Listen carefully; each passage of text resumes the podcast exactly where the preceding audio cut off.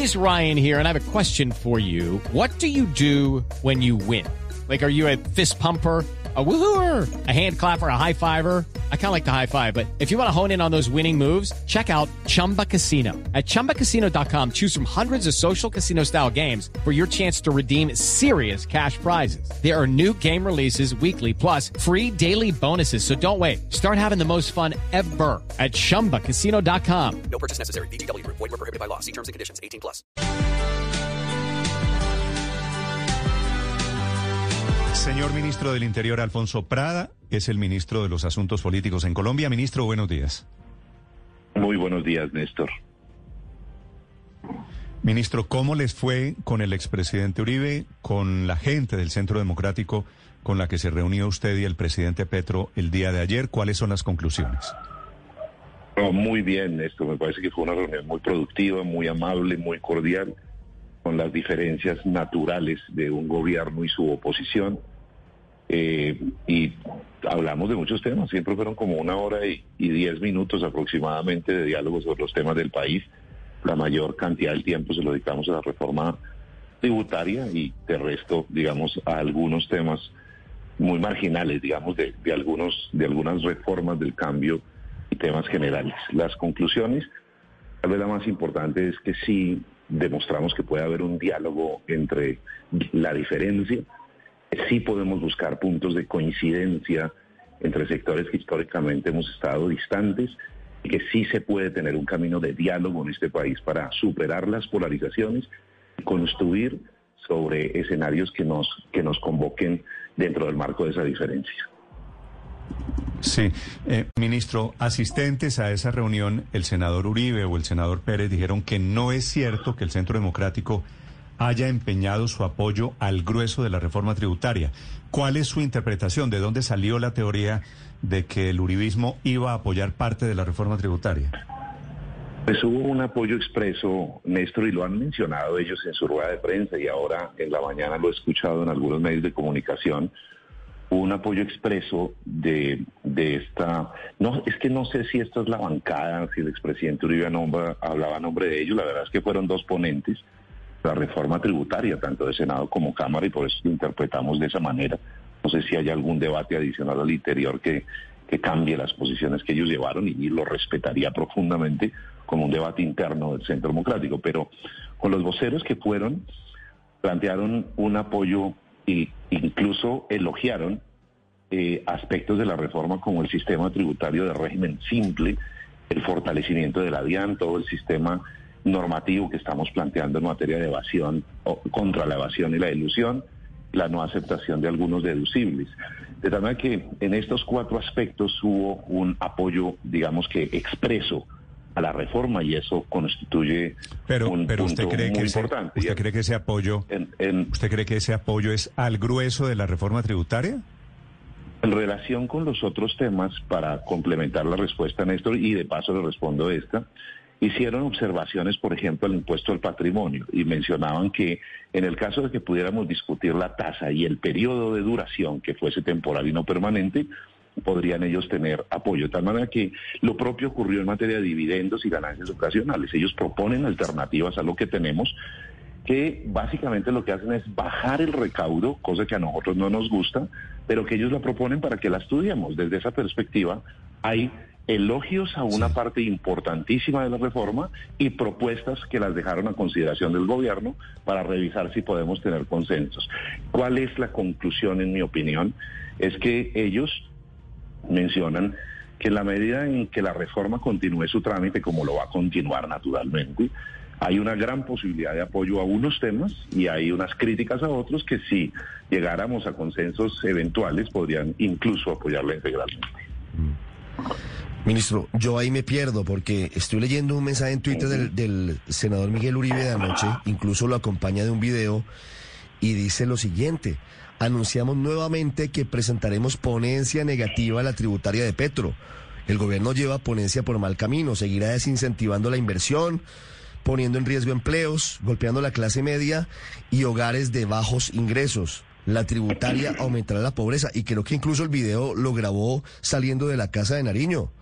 Entonces yo me pierdo frente a lo que usted nos está diciendo y lo que dice el Centro Democrático. ¿O estuvieron en reuniones diferentes? Yo no, yo no, no, no, no estuvimos en reuniones diferentes, ni más faltaba. Estoy haciendo alusión Entonces- a lo que pasó en la reunión y a, perdón, estoy haciendo alusión a lo que pasó en la reunión y haciendo alusión a las declaraciones de prensa que hicieron después de la reunión.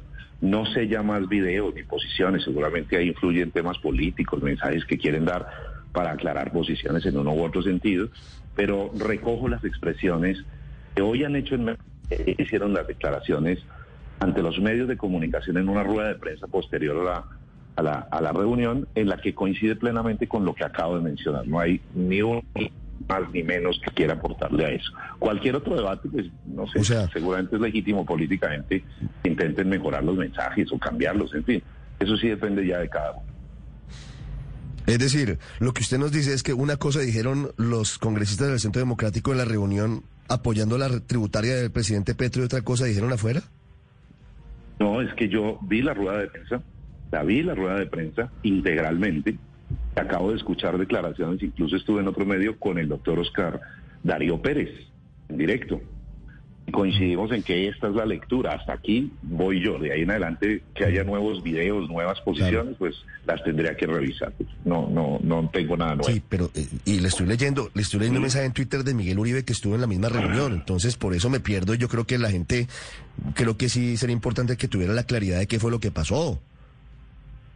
Vuelvo y le reitero, digamos, relación con la reforma tributaria en particular, ellos expresaron un apoyo importante, por lo menos a cuatro temas, y dijeron, y hay otros, pero que el tiempo no da, eh, sobre el sistema de régimen simple, el fortalecimiento de la DIAN, evasión e ilusión, que entre otras cosas puede representar cerca de 5 billones de pesos, no son temas menores, para nada etcétera. Y hicieron observaciones sobre tres puntos concretos de la reforma que nos dejaron a consideración propuestas para que estudiemos. Ese es un ambiente constructivo que yo valoro. Cualquier otra interpretación, pues me parece que está dentro del margen político natural, pero yo valoro enormemente y me quedo con la parte constructiva en relación con la reforma, con el apoyo a una parte de la reforma y con observaciones que según ellos mejorarían incluso la reforma y que podría habilitar algún apoyo integral.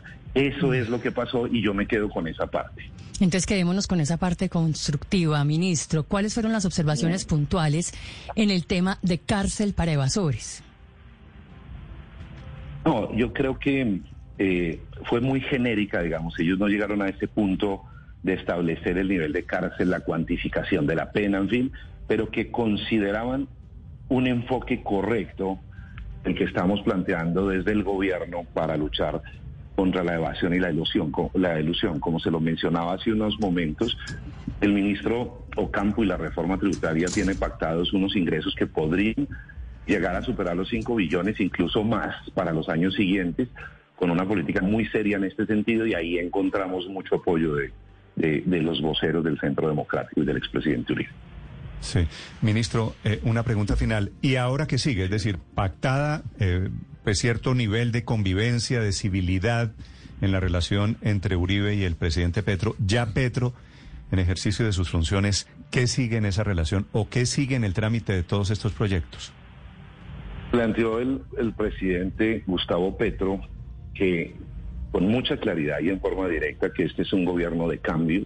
El pueblo colombiano ha votado por unas reformas que tienen que ver con la salud, con las pensiones, con el acceso a la tierra, con el cumplimiento de los acuerdos de paz y que en esa medida seguramente íbamos a tener diferencias sustanciales en el trámite de, estos proyectos, pero que íbamos a mantener un diálogo permanente y constructivo para recibir cualquier aporte que haga la oposición, constructivo él, lo vamos a entender siempre así, en medio de la diferencia. Manera que eh, previo, usted recuerda la posesión presidencial, acompañé al presidente Gustavo Petro en la reunión con el expresidente Uribe y hoy o ayer se consolida, digamos, una ruta de diálogo. Ese diálogo es el talante democrático de este gobierno y es lo que vamos a mantener con la oposición de aquí en adelante. Es posible que no logremos muchos apoyos, eh, pero es posible que logremos coincidencias por el bien del país. Es el ministro del Interior hablando de la reunión de ayer con el expresidente Álvaro Uribe. ¿Es cierto, ministro, para terminar, que Petro se comprometió a no expropiar? es que nunca ha planteado la expropiación como el mecanismo de acceso a la tierra y esto fue apoyado por el presidente, por el expresidente Uribe, que le doy el contexto. Eh, digamos, el punto primero de La Habana plantea que hay que adquirir 3 millones de tierra para resolver el problema de acceso a la tierra entre los campesinos, los afrocolombianos, los indígenas y todos aquellos colombianos que viven de la tierra en el campo, en la ruralidad. Tres millones de hectáreas nos parece que es el objetivo que queremos cumplir durante este cuatrenio y seguramente lo que en los gobiernos que siguen mantendrán el ritmo de adquisición. La intervención del Estado en este tema es a través de la compra, no a través de quitarle la propiedad a nadie, a ningún título. De tal manera que en ese sentido encontramos una expresión del expresidente Uribe mencionando que estamos en la línea correcta, que es la intervención del Estado a través de la compra de la tierra y no a través de otro mecanismo. Él, digamos, agranda el tema de la expropiación porque fue algo que en la campaña nos endilgaron muchísimo, que íbamos a llegar desde el primer día a expropiar pero su respuesta la, es... la, propiedad de todo el mundo. La que no, pero, no está contemplada la expropiación como el mecanismo de acceso a la tierra. Es cierto que apareció ese fantasma en campaña por frases del presidente Petro, pero ayer hablaron del tema y la respuesta de Petro del gobierno es no va a haber expropiación.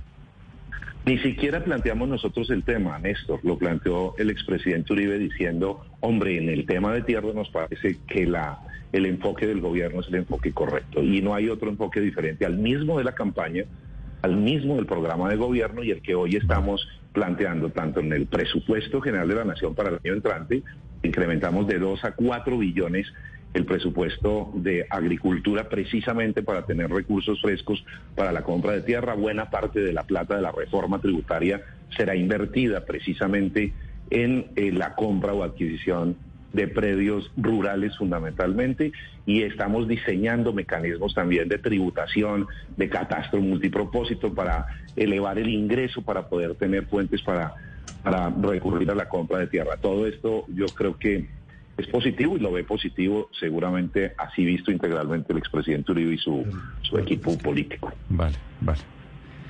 Feliz día, señor ministro. Gracias por estar esta mañana en Blue Radio. Hey guys, it is Ryan. I'm not sure if you know this about me, but I'm a bit of a fun fanatic when I can. I like to work, but I like fun too. It's a thing. And now the truth is out there. I can tell you about my favorite place to have fun. Chumba Casino. They have hundreds of social casino style games to choose from with new games released each week. You can play for free anytime, anywhere and each day brings a new chance to collect daily bonuses. So join me in the fun. Sign up now at ChumbaCasino.com. No purchase necessary. BGW. Void were prohibited by law. See terms and conditions. 18 plus.